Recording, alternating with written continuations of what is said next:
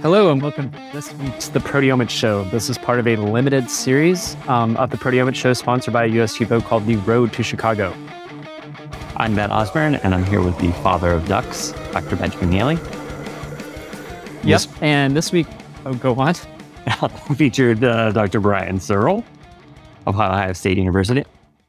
Right. Yeah. And we had uh, a pretty ranging conversation. We went from deep learning to climbing, open source software, um, and pretty much everything in between. It was a lot of fun and enjoy. Hi, everyone. Welcome to the episode, this week's episode of To Be or Not to Be. We're here with Brian Searle. Brian, thank you for coming. Hi, Ben. Thanks. Um, yeah, and so uh, the impetus behind this show is, of course, US HUPO, um, and we're all going to Chicago. So you don't have to tell me about what you're going to be talking about in Chicago specifically, but do you want to talk about your research um, a little bit? Yeah, so uh, we're we're a proteomics tech dev lab essentially uh, inside of an immuno-oncology institute, so the Pelotonia Immuno-Oncology Institute, um, and so our our tech and technology development is centered around uh, this sort of focus for immunology and answering those types of questions. Um, so uh, the the stuff that I'm mostly going to be talking about at US HUPO centers around our usage of, of deep learning for doing um, doing peptide detection and quantitation and how we've been sort of adapting our workflow into this new deep learning world. So we've been doing a little bit of it ourselves, but for the most part, we're still using um, sort of very common practice tools like Prosit uh, which we've been extremely happy about. And so uh, we've been trying to figure out new ways of leveraging those types of tools for our workflows. Uh, and so one of the things that I'm going to talk about is a new tool that we've been working on called Scribe, uh, which we've just submitted a preprint for, um, centered around doing library searching. Uh, so like old school style library searching from 15 years ago um, uh, worked really well at the time. It was extremely sensitive, extremely accurate, but libraries weren't very large at the time. And we felt like, you know, if we just grew our libraries to be bigger, we would detect more peptides with library searching than with database searching, obviously. Um, we just needed big enough libraries. And uh, libraries got bigger, but the, the tools didn't get better. And so we still don't use library searching as a, as a method uh, in general in most proteomics labs. Um, so what we sought to do with Scribe was build a library searching engine that was for DDA data that was designed around so the lessons that we learned from DIA and uh, adapt a lot of those same kind of concepts that we had been building in Encyclopedia and in Kakan and other types of tools into the DDA space. Um, so uh, a lot of that was centered around like being able to make detections of peptides with library entries that weren't perfect, right? That were good predictions, but not perfect. And so that kind of fit really well into this idea of like, instead of collect a, a giant library, why don't we predict a library that is a FASTA sized library and then use a sort of more flexible or more t- error tolerant tool for doing the, the searching. And so we're finding that it's like it's a better search tool than most database search engines because it can use all this fragment level information. It uses retention time alignment and all those sort of things that, that we take for granted in the DIA space, but sort of bringing them into the DDA workflow. Same thing with quantitation. Um, we adopted a, like a lot of the same concepts for quant in DIA that we are that that, that we're using for DIA that originally came from like SRM and PRM based methods and tried to apply those to uh, DDA methods. So like interference rejection is something that is never used in uh, in DDA based quant tools, and that was something we wanted to bring in, bring over to our workflows because you know we're and people think of us as like a DIA lab or DIA only lab, but we we do collect a lot of DDA and we do collect a lot of PRM uh, experiments as well. So it's like right right tool for the right job for us. Yeah. So we needed kind of like good tools for DDA too.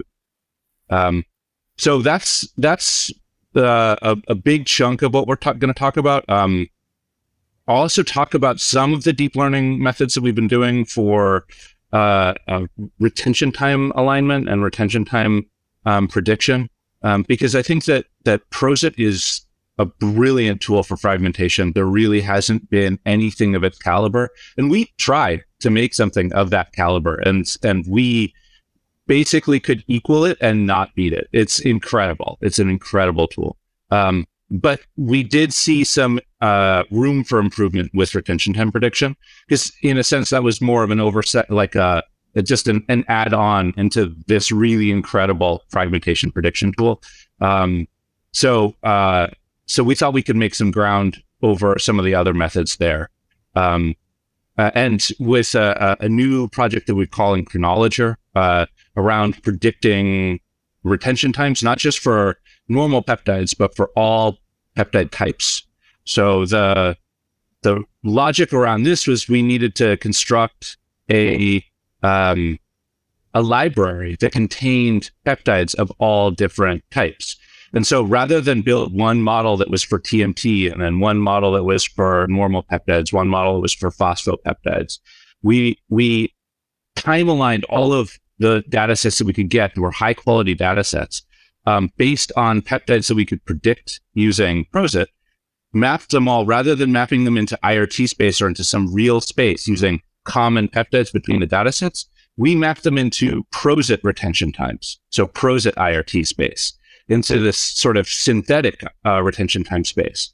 Um, and that let us align the uh, 11 or 12 different data sets, massive data sets, because even in a phospho experiment, you still have unmodified peptides. Even in a TMT experiment, you still have unmodified peptides. They're not the same peptides. So you can't time align between those libraries, but you can time align them to a centralized source. So we use Prosit for that and built this massive 2.4 million peptide library. So for context, uh, if if you think about um, the size of MassIVE, MassIVE, all of the proteomic data that we've collected is a community filtered to a 1% peptide FDR is 1.2 million peptides. This library is twice that.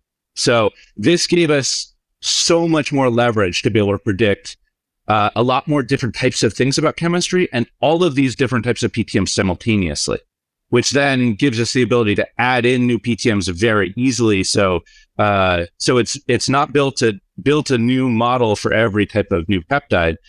If we want to train an O-GlcNAc model, we add O-GlcNAc peptides into our system and then have it kind of like percolate using the old model and adding that information in as a, as a sidearm. And so this gives us the ability to like grow our our prediction rather than have uh, have one model for O-GlcNAc, one model for Phospho, one model for whatever else. So, and that's important, like in those cases. Yeah. I mean, so uh, sorry, I, I, I mean, transfer learning, right? I guess is the right. That's a hard concept, right? Is is can I make this model that can know things it doesn't know before? But you're saying, you know, I, I've got this massive 2.4 million peptide space, and I can train on other PTMs that it might not actually be specific for. Like you just said that, right? Yes. Okay.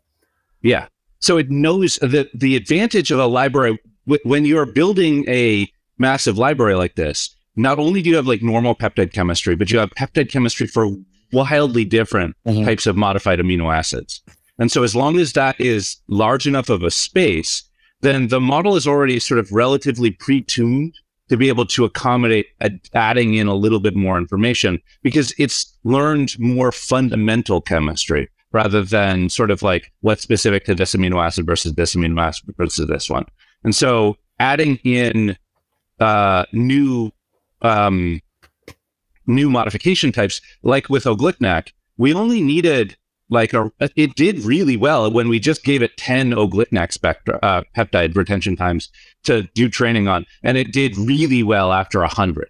So we could build, you know, pretty accurate O-GlcNAc predictor using a thousand spe- uh, uh, uh, retention times only, um, because we're adding in, we're augmenting this other library that knows all about all this other chemistry.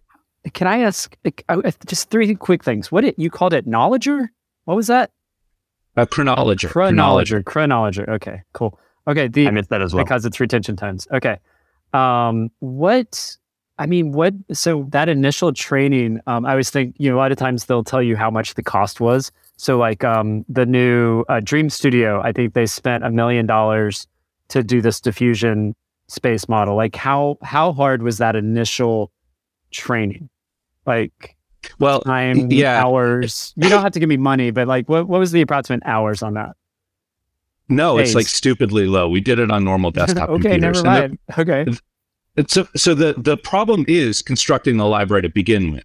right? If you construct a really good training data set, you don't need to worry so much about having a very complex model, right? So our our actual the actual deep learning model itself is uh, is using it, it uses a ResNet uh, approach, a residual networks approach, and, and it's this relatively new concept, but they're pretty small networks, right? We only use essentially three uh, uh, ResNet nodes, and each node is actually very simple. Um, so the the parameter space is uh, a lot simpler than something like DeepLC, which tries to integrate a lot of pieces of information simultaneously into some massive thing. Um, uh, this is definitely doable on like a normal computer with a, a reasonably normal, not an expensive GPU Wow. uh, to do the training. So uh, we did none of the training on the cloud. Wow. Oh, yeah, because I know that's you. We just did this kind of big, you know, where are we at with deep learning, and you know, that's the was the recommendations from the Dome group, right? Is you need to go simpler, not you know, we're going to layer on transformers and diffusion and God knows what. Like, so you you actually did take this simpler architecture, which enabled this. I mean, that that's that's quite surprising. I mean, on a laptop, I love it. Yeah, I, I, anyone that knows me knows that I, I actually hate computers and I hate like using Stop. computers. So I definitely hate. Yeah. Uh, I, I, I, I mean, good thing you don't do computers. like, this is like when I call you and he's like, uh, wait, I don't even have scaffold on my computer. Like, like it's these ridiculous Brian statements. Like, I hate computers. Give me some pen and paper. um, uh, but yeah, simple simple things that we can execute on normal desktops. That's Yeah. that is totally what I'm excited about. I'm not interested in like these massive uh, uh, deep learning efforts that require um, having to go to Amazon every time. Are you? You mentioned not normal, and you're kind of implying, I think, PTMs. Um, uh, you know, the obvious one that's hot is you know immunopeptides, right? Which I I think Ben was probably thinking. The uh, Orsburn is that also that part wasn't of it? my question. Sorry, That Ben. was my next you go. Oh no, no. yeah, no. I mean, you're in the immunology department. It's like, yeah, Yeah. are you- can you train this on, you know, HLA, MHC, whatever they're we're we're calling it Yeah. now? I mean, it's it's actually even a lot easier than that because the the guys at, at um, in Munich uh, that do Prosit, so in Bernhard Kuster's lab, uh, Matthias Wilhelm's lab, they have already constructed a massive library of immunopeptides or synthetic immunopeptides that have been known or predicted, and that gives us some, a huge boost in being able to predict those types of peptides because they've already collected so much data on those types of peptides specifically. So not just non-tryptic peptides, but specifically MHC class one peptides. But, but, but doesn't predict those yet, right? Or public facing doesn't predict those, or, or doesn't. But it, it actually does a really good job with fragmentation for non-tryptic peptides. This is okay. definitely like a hidden secret of that model. Um, that we've used it quite a bit for non-tryptic peptides, uh, and it's it is not as good as with tryptic peptides. Right, tryptic peptides have very simple chemistry because they have basic residues uh, in, insured on the C terminus, and if you've got a basic N terminus, you have fairly straightforward predictions using the mobile proton model. If you, even if you were just kind of like doing this with pen and paper, um, you would kind of roughly know what the right intensities would be. So if you had, you know, someone that was really well versed in this type of chemistry, like Vicky Wysocki, then she would be able to tell you this is the high ion, this is what I would say is probably the lowest ion, and be able to get actually quite close to that in estimate, um, just using her her neural network in her brain. Um, so I, I think that those types of peptides are super easy.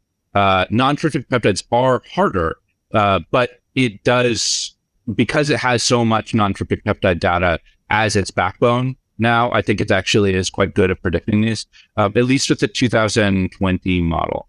um, the most recent model. Wow. Yeah. And so that's, uh, yeah, I did not realize that you could do that with, and, and I'd heard, you know, talks that, uh, that they were acquiring the data. I didn't know you could use it. So I have to, have to look at that. Um, my, my number one question here is, in any time we talk about retention time prediction for peptides, well, the first thing I think, you know, is one, will it work? And two, can it deal with the fact that mass spectrometers have like, and how does it deal with the fact that mass spectrometers just do lousy chromatography? Yeah, that's a super interesting question. Um, mass spectrometrists, you mean? Yeah, I, yeah. I think that the um, yeah, we, do terrible chromatography, and that's that's okay in most cases. I think it's actually pretty good for a lot of DIA applications and VDA applications to do bad chromatography. Um, we do our predictions in uh, in terms of a percent acetonitrile, and so this uh, actually could let you kind of align with your column. So if you knew what your gradients were, you could actually say, okay, this is when I expect this peptide to, to, to leave because this is the percent acetonitrile that I expect mixing at that point in the column. Um, so this is uh, this is work that we did in collaboration with Oleg Krokhin's lab, and his uh, uh, his lab has been collecting large retention time libraries as well. Um, with the intention of being able to kind of map those down into very specific uh, spaces for for percent acetonitrile. So we we mostly just map into that space um, in, in in this type of work. So um, so that gives us, I think, a good ability to predict an absolute, essentially an, a real fundamental physiochemical property of these peptides rather than predicting like their IRTs, which is kind of like a made up number, right? Some of them can be negative, they don't mean anything.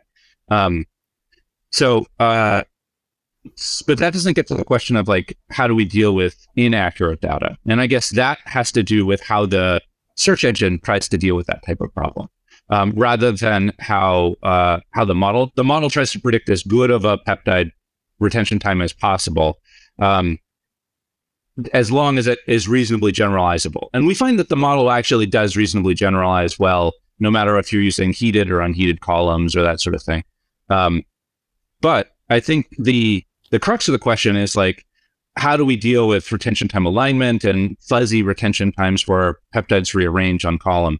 Um, and that has to do with uh, like how the search engine deals with it. So with um, with Scribe that I talked about at the beginning and Encyclopedia, our DIA tool, we do um, what is called like a kernel density estimate of retention time alignment. And this is something that we published back in 2018. Um, has now been adopted in Skyline. Actually, it's it's a super effective way of thinking about it. Basically, the the algorithm thinks of so when you look at a retention time scatter plot, you see a bunch of dots, right? A bunch of of dots, and you're like, there's clearly a line here. It's, it just goes right through here. And so what I was trying to do was come up with an algorithm that mimicked what your brain is doing, what your eye is doing.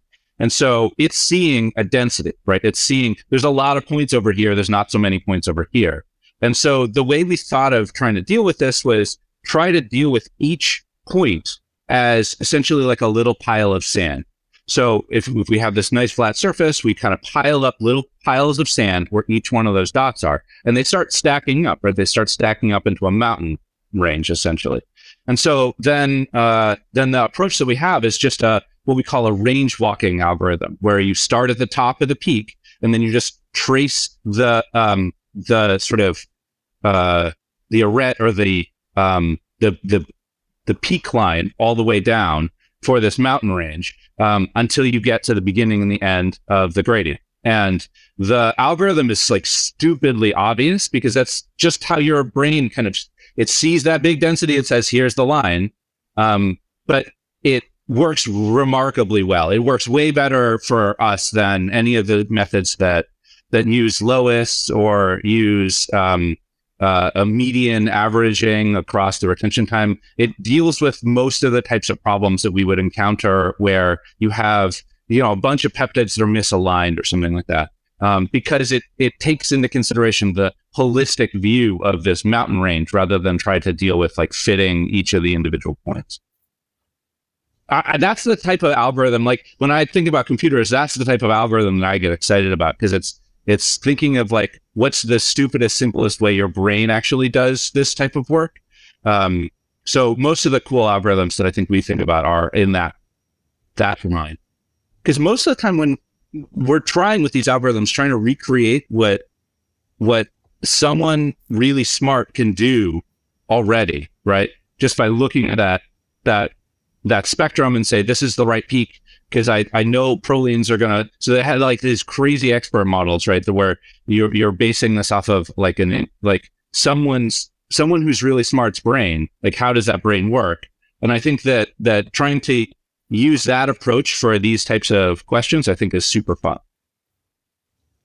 and it, it just recalled while you were you were giving this great analogy that that someone had told me you were a climber because you uh, you dropped because you just threw a rat into yeah. uh, your, into your mountain analogy. yeah, exactly. Uh, and it's funny it, though, right?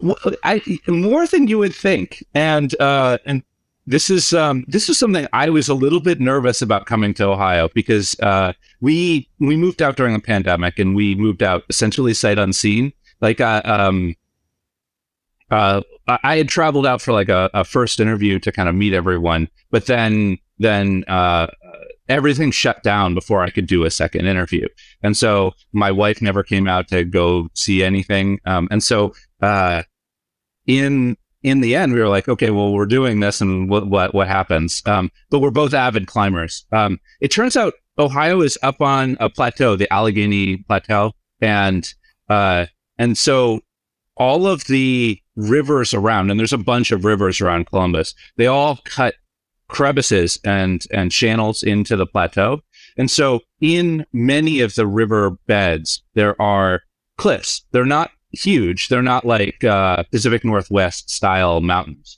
but um, we can get, you know, like uh, 60, 80 feet of climbing in like a normal sport route uh, outdoors for climbing or bouldering. There's actually more climbing areas in an hour radius of us than we ever had in the Pacific Northwest in Seattle or Portland.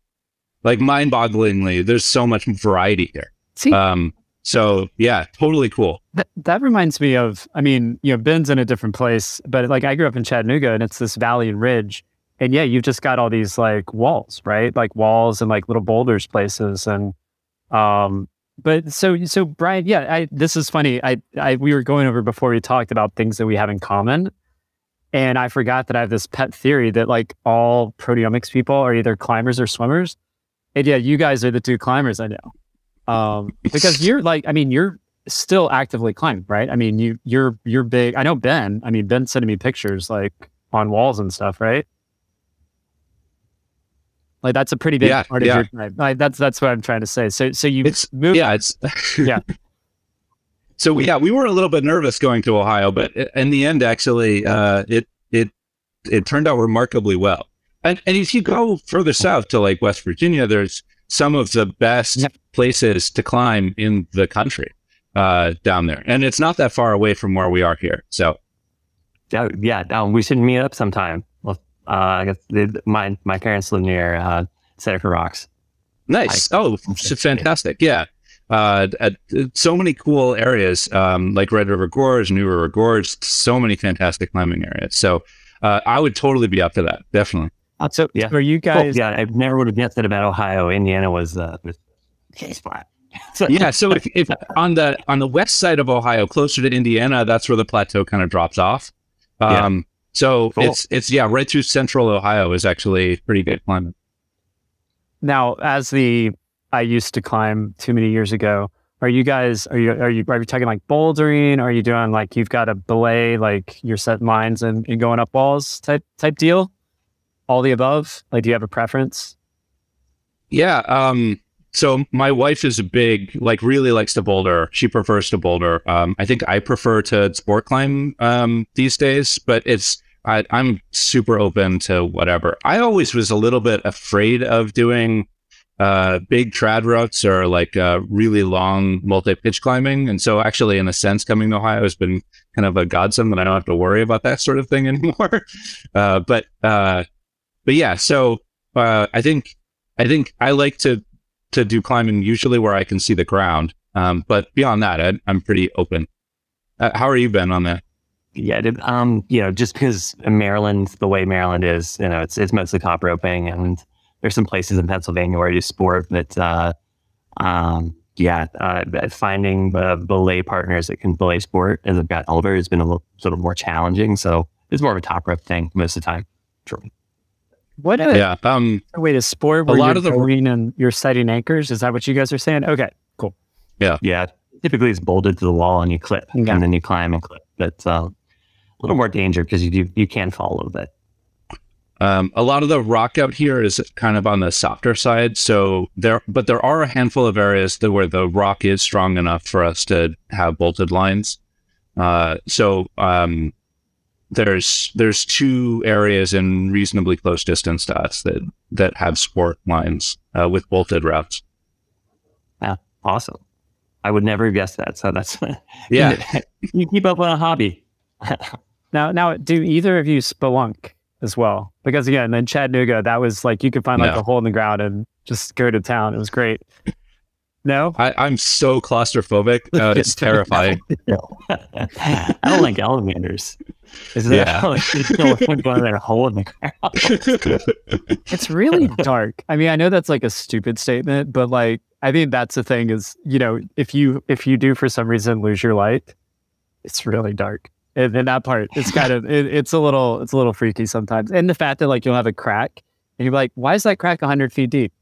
Um. So yeah, no, that's that's so yeah, Brian. We were gonna ask you about um hobbies, which you've basically answered. Um, I know we had uh, some other guests talk about it, and you know, my answer was like I used to have hobbies, and then I had children.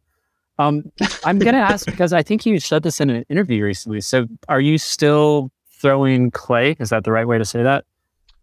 Oh yeah. How do I say Uh, that? I, I Yeah. Uh, it, yeah, yeah, yeah. Throwing. That sounds good. Um, yeah. Uh, so I haven't since coming to Ohio. Um, I I was an avid thrower in Portland, uh, and uh, and I did I I did pot a little bit. I did do, do a little pottery in uh, in Seattle, but um, but I, I haven't found the right place to do that here. Now there is a pretty strong ceramics community here, uh, but it's uh, I haven't had the time to kind of reach out into them. Um, but yes, that's uh, definitely something that was a, a pretty major part of my life for uh, for quite some time. Originally, I so when we started Proteome Software in 2004, I I had been intentionally I, I had been intending to go to grad school, so I applied to a bunch of grad schools.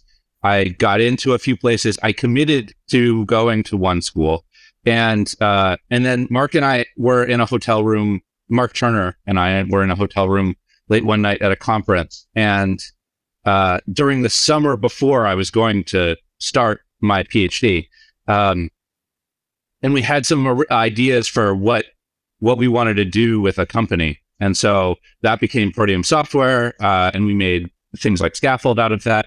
Um, but uh, and so basically, I, I like said, okay, I'm going to uh, defer a year, and then ultimately, I ended up kind of quitting out of that department, um, which I think was a good thing for me in the end. But uh, but at the time, I was like, okay, if I'm doing this, then I need to come up with some new hobbies. Uh, to, to have something else going on. And so then there was a ceramic studio that was just down the road from where my apartment was. And so I, in Portland, and I, I, so I just went down there and just started doing that as kind of like something to have occupied my time so that I wasn't completely focused on starting this company. Um, and that just grew into something that I loved to do. Uh, so, uh, and I still, um, uh, I, I threw at that uh, uh, community studio for uh, about a decade, um, and just got more and more proficient at it. Uh, to the extent that when I was thinking about, you know, ev- every time I, I kind of feel like I like to reinvent myself every decade or so. Every ten years I want to do something kind of different, and so at that time I was trying to make the decision: did I want to like continue in uh, academia, like go to to under uh, to to graduate school again. Uh, I guess for the first time. Um, and try to go like a professor route, or did I want to do something entirely different? And I I had seriously considered just becoming a professional potter for uh, for a considerable amount of time when I was making that deliberation because uh, it it I really was in tune with the community there, and it was just a lot of fun for me. That's um, in the end, I decided that you know I I didn't want to do that. Uh, I, I wanted to try my hand at academia instead, but um, but it was it was a legitimately serious consideration uh, to just kind of like, ah, you know, I'll, I'll, I'll kind of like drop out of science and just do pottery instead. Brian, do you want to talk? I mean, I, I know you've given this talk before, but you're kind of like the backwards science, right? Like the backwards trajectory. And I don't mean that in a bad yeah. way, but like, do you want to? So you've kind of told us that, and you can go back further in your origin story if you want, but we kind of like to ask people like, how did you get where you are? So you you can go back further, or you can start as Brian contemplating pottery versus academia. But you, so you had started that. Actually, I want to go back. So you started this company, yeah, 2004 ish. Um, I know I first saw you. I mean, obviously because of we, I was in a lab that was doing scaffold uh, around 2010. But like we would run across like all your old presentations, right? They were and like you were renowned, I think, for that. Like you had this skill of communication. But can you, yeah, start wherever you want. But yeah, how did you go from that to Ohio State, right? Yeah. Um, so I, I guess I guess maybe maybe to start further back, I, I did undergrad at Reed College in Portland, Oregon, in chemistry. So I was a chemistry major, but I was actually kind of a terrible chemist. Uh, and so I knew that I needed to. Wait, we've had somebody else be terrible chemist. There are there like three terrible chemists so far? I feel like we've had a consistent good chemistry. Bad chemistry. I think we're learning from this experience. Okay, okay. So right. sorry to interrupt. Okay, so bad chemist. That's yeah, a prerequisite. It, I, I, mean, maybe that is a prerequisite for, for mass spectrometry, or to funnel people into mass spectrometry as they fail out of organic chemistry or whatever. Uh, right. I, so yeah, so like my my undergrad thesis was in organic chemistry, uh, not in computers. I actually didn't take a computer class until my senior year in college. Um, just wasn't I wanted to avoid it entirely. Um, but uh, but I so I knew I needed to do something that wasn't chemistry. So when I got out of undergrad, like I had two job opportunities. One was doing organic chemistry, and the other one was working in a fledgling proteomics lab, uh, and for like like half the pay uh, uh, as a research assistant. And so I, I, went with that because I didn't want to do organic chemistry. Um, and so uh, I didn't really have that much computer experience, but I had uh, maybe more than other people around, and uh, and just sort of fell into writing software there uh, as the way to do things. So this was in uh, Srinivas's uh, Nagalla's lab. Uh, he's I don't think is actually doing proteomics anymore, uh, uh, but this is sort of like in a very early functional genomics lab that was branching out and trying to buy their first instrument. So we had a QTOF 2 uh, from Waters. Uh, it was broken probably 60% of the time. Yeah. Um, but uh, but we did some kind of cool work um, in that lab. A lot of it centered around the idea that the human genome was had just been sequenced and that database searching was a thing. But if you wanted to do work in a non human organism, you were kind of screwed. And so all of our research was focused around trying to do uh, monkeys and amniotic fluid in monkeys. And uh, and there was no monkey genome, no no uh, macaque genome. So we had to develop tools that were focused around thinking about sequence variants and uh, de novo sequencing as a the prime method for doing detection of peptides because uh, the sequences were just they were sufficiently different that database searching just wasn't very effective uh, against the human genome. Um, and this is the product that we plan to release. When Mark and I were talking that night in uh, in the hotel, th- we were planning to release this de novo sequencing project as a the the new search engine because while there was sequencing data that existed, there was never going to be enough sequencing data for your proteomics needs. And this was the philosophy that we had at the time because it was true at that time. Well, Um, in the end, we couldn't get the rights for that software out of uh, uh, Oregon State Univer- or the the um, OHSU, the uh, the hospital system that we were working inside of. Um, they they kept the rights and gave them away to another company. So we didn't actually have access to the software that we had written.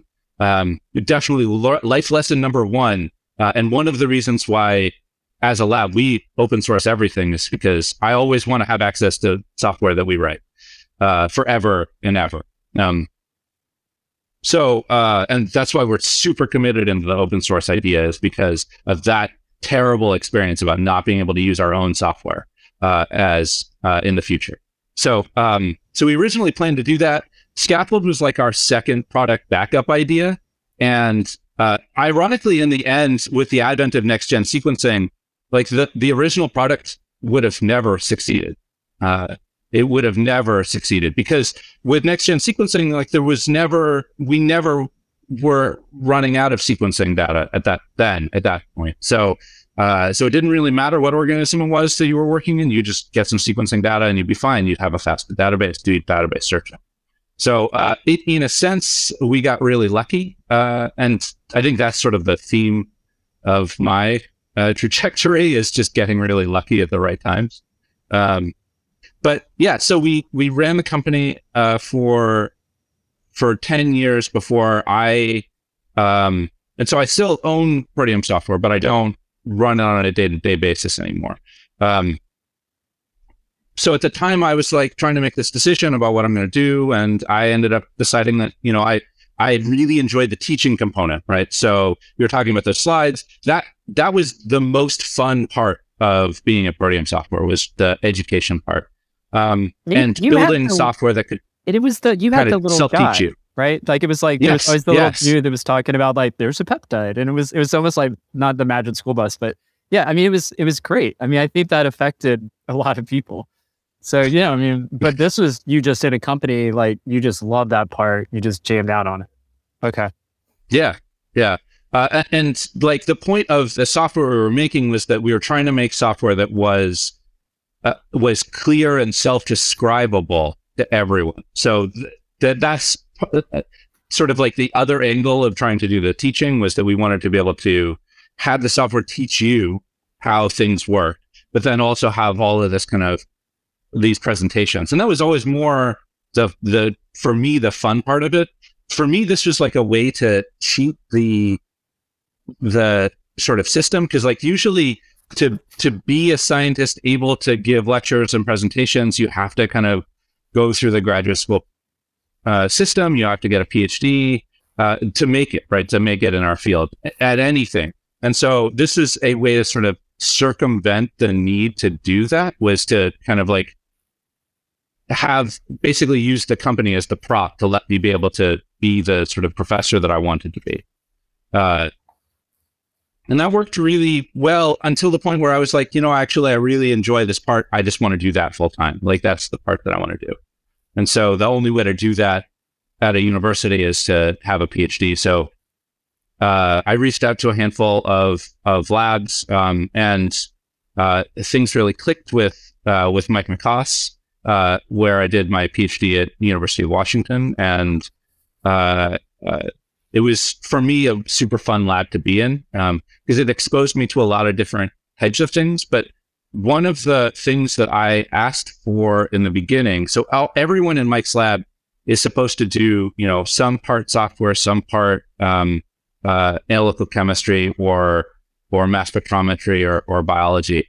And my rule was that I was looking for, you know, something to get out really quickly. So I was like, okay, I'm only going to do computation. I'm that's that's the rule, and he agreed to that. Uh, and then I did a uh, a, a rotation in Judit Villén's lab, uh, just like a wet lab rotation, doing phosphoproteomics, and I really enjoyed it. I actually like I came back to that that being terrible at chemistry, and then sort of like 15 years later was like, oh, this is actually kind of the fun part or a fun part of of the role. Um, so to me, that that fit back in, and then I was like, okay, I, I guess I would like to do more instrumentation, more um, more biology. So for my dissertation, I I learned to grow cells. Uh, uh, to do cell culture, I learned to do all of the proteomics preps. I did all the mass spectrometry, um, and now I'm running a mass spec lab. So um, uh, it's it's worked out really well in the end. So you're you're terrible at chemistry, but you go back to chemistry. You hate computers, but you insist on writing programs. Like, are you just this weird? I, I love the story. It's like I hate these things, but I love them. Which I don't know. Maybe I feel that way too. But yeah, you have some interesting choices, Brian. Yeah, yeah. So, but so I I hate computers, but I like I I really love algorithms. Right. Uh, I, I really love like the the underlying questions on the computation. And so the only way to do that is by programming computers. But if you like the reason why I have an Apple in front of me, a Macintosh, is because I I don't want to work on a computer. I don't want to like take out parts and change them for something else. Like the computing part of it is or the the the physical device, I just hate that part. Like that's just not interesting to me at all. Uh, I mean, I, I I was always a tinkerer, but I think that was because I was like in these poor places, like what in Georgia, where I need. They're like, if you need a computer, you need to go find the parts and put it together. And so I remember walking the halls, finding like pieces. You know, so this is like 1998, right? And so you're just mm-hmm. like sticking things together, and they feel like I have a computer. um, yeah, I don't know. That's, I mean, I think my, I mean, my, you know, we talk about like getting into things. Like my job, one of my first like breakthroughs, I think I got because I had um, gotten frustrated and rebuilt a server and then ran Mascot on it and then got frustrated with Mascot. And then I ended up knowing a lot about it. Like, so you get frustrated and then you know a lot about it. Mm-hmm. But, but it's funny that you've got, you've got a different it's like you're a higher level love for it right like you, you've still got the the requisite parts you just you're up there so um no I, I love your story i mean I, I actually i you know i think you give that talk uh, occasionally right like the reverse story the reverse career and i think it's uh it's it's really unique um just how in the world you i i i'm waiting for ben to like jump in but um whenever I remember when I heard about you going to like looking for jobs, and it's like, hold up. Like, why is he looking for jobs? Like, is the world not smart enough to just like knock your door down? Like, I really like, I think I told people that as a joke. It would be like a joke over beers. Like, hey, cheer Brian Searle's trying to get a faculty job. Like, why does he not have was... a job? like, like, why do they not just give it to him? Be like, here's tenure, take it. Uh, yeah, it, I, it, was harder than uh, than I thought it would be too, but uh, but it was a good experience. Like I, I was on the job market for a while actually. Uh, I I applied for two or three years uh, consistently. That's um, that's insane. Yeah, I don't know. It, it's insane. Yeah, it's, it's fascinating.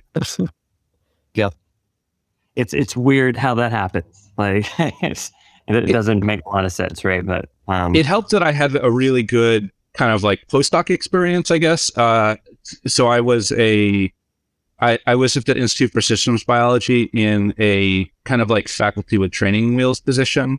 So uh, a, um, I had sort of startup uh, and a, and like a, a real salary, um, but a, a, clock, right? I had to be out of there in three years uh, into a grown up faculty position, basically. Um, but it gave me kind of like the opportunity to do uh, my own research and apply for grants and try to figure out my way. Uh, so, in a sense, like that was an easy position to be in and not worry about kind of like the details because uh, I didn't have to do all of the administrative stuff that you usually have to do as faculty uh, as well. So, in a sense, it was it was like a lot easier of a position than where I'm in now, actually. Um, so, uh, from that perspective, it it was easy to be choosy because I I where I was is actually a pretty easy, pretty good place to be. So um, this is a lot of fun, but um, we were told to keep within a timeline. Unless it was going uh, good. Uh, this this yeah, that's so cool. And we, yeah. Um, okay, so have you been to Chicago? Oh, uh, so I've driven through Chicago. I've flown through Chicago, but I've never actually stayed in Chicago for more than half an hour.